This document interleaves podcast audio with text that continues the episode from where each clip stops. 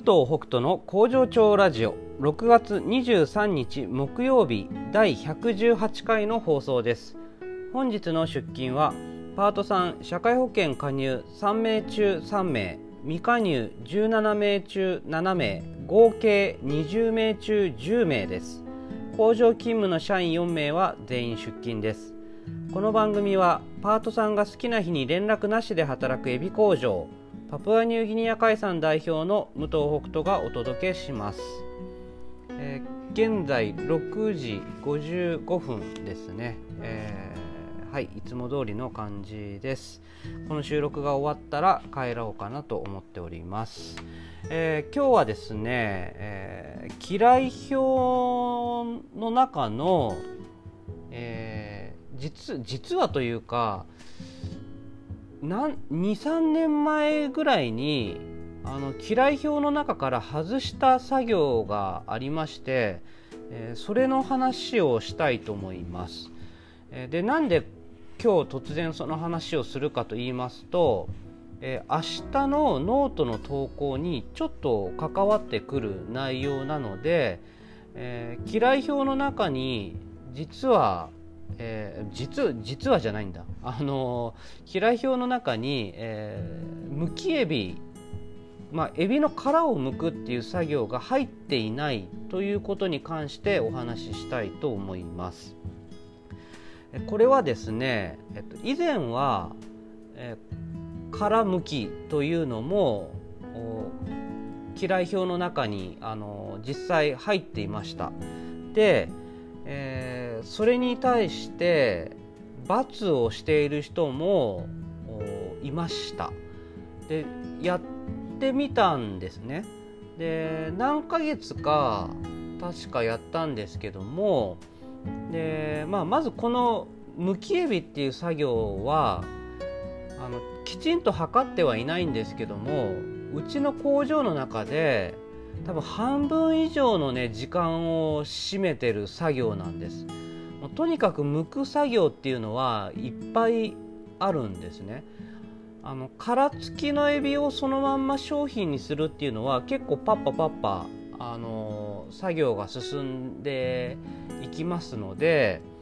まあ、殻を剥いたり背わたを抜いたりっていう作業に関しては結構時間がかかる作業なので、まあ、同じその販売数例えば殻付きのエビが100パック売れるのとむきエビが100パック売れるのとだったら、まあ、むきエビの方がかなり時間をたくさん取るわけですね。なので、まあ、半分以上は、まあ、むきエビというあの殻を剥くという時間が作業の中を占めていると。でまあその状況でまあ最初はね正直なところエビの加工会社なのでうちはもうエビしか扱っていないので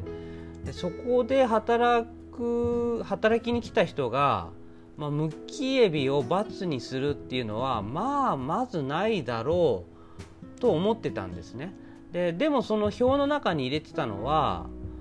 まあ、好き最初は好き嫌い両方聞いてたのでどっちかというと好きな人がどのくらいいるのかなっていうのを知りたくて書いてたんですけどただ、まあ、まさかの罰にする人があのいたのででうわうおって思思いました正直に。だけどその何なんだよとかねそのそれこそエビの加工会社なのに罰すんのかよとかっていうそういう気持ちじゃなくてあいるんだっていう感じだったんですけどだから何ヶ月間かそのバツついた状態でもやってたんですね。だけどやっぱねうまくいかなかったんですよ、えー、その殻を剥く作業要するに半分以上を工場の中で占めてる作業をやらないっていうことは他の作業を、まあ、やらなきゃいけないわけです。でそうなるとまあ、殻付きとかエビフライとかいろんな商品を同時に作ってる時はまだいいんですけどもむきエビだけを使ってるじあ作ってる時間帯とかもあるんですね。でそういった時にまあやる作業っていうのは殻を剥くか、え計量するか真空の機械をやるかぐらいしかないんですよ。で全くむきエビをやらないっていう人がいるとその人が自動的に計量をやったり真空やったりっていうことになってくると他の人たちはもう本当に永遠と向き続けなきゃいけなくなるんですね。でこれはまあ表の通りにやったらこうなるんだから仕方ないっていうふうにまあ捉えることもできますけどもあくまでもこういういろんなルールっていうのは争いがないような形を作るその上でっていうところなので、うん、やっぱモヤモヤした気持ちが出てきたりとか、まあ、争いにつながるなって感じたらそれは変えていかなきゃいけないっていう判断をしてます。その中であこの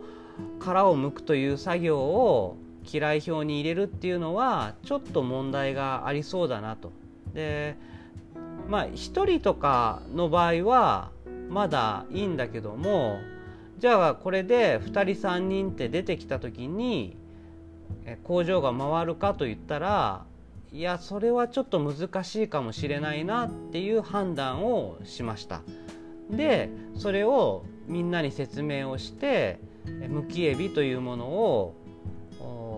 嫌い表の中から外したっていう経緯が、まあ、何年か前にあのあったということです。でそのままずっと外した状態です。なので、えー、嫌いな作業をしてはいけないっていうルールはあるんですけども、えー、その中でまあ一応今のところ唯一なんですけども殻を剥くという作業だけはあの入っていません。ということになります。はいまあ、これもね嫌いな仕事をしてはいけないの中の流れの中で僕にとっては結構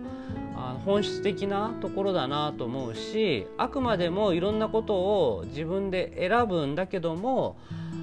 争いが起きないようなことを優先するっていう、まあ、パプアニューギニア海産らしい判断もできているかなというふうにあの思っています。なんでねその嫌いな作業をねやらないんだうちはっていうところだけを考えていくんじゃないっていうことはあの大切だし、いい判断ができたかなっていうふうに僕自身はあの思っております。はいまあ、今日のねこの話を踏まえた上で明日のノートを読んでいただくと、えー、より分かりやすいんじゃないかなというふうに思います。ではまた明日バイバイ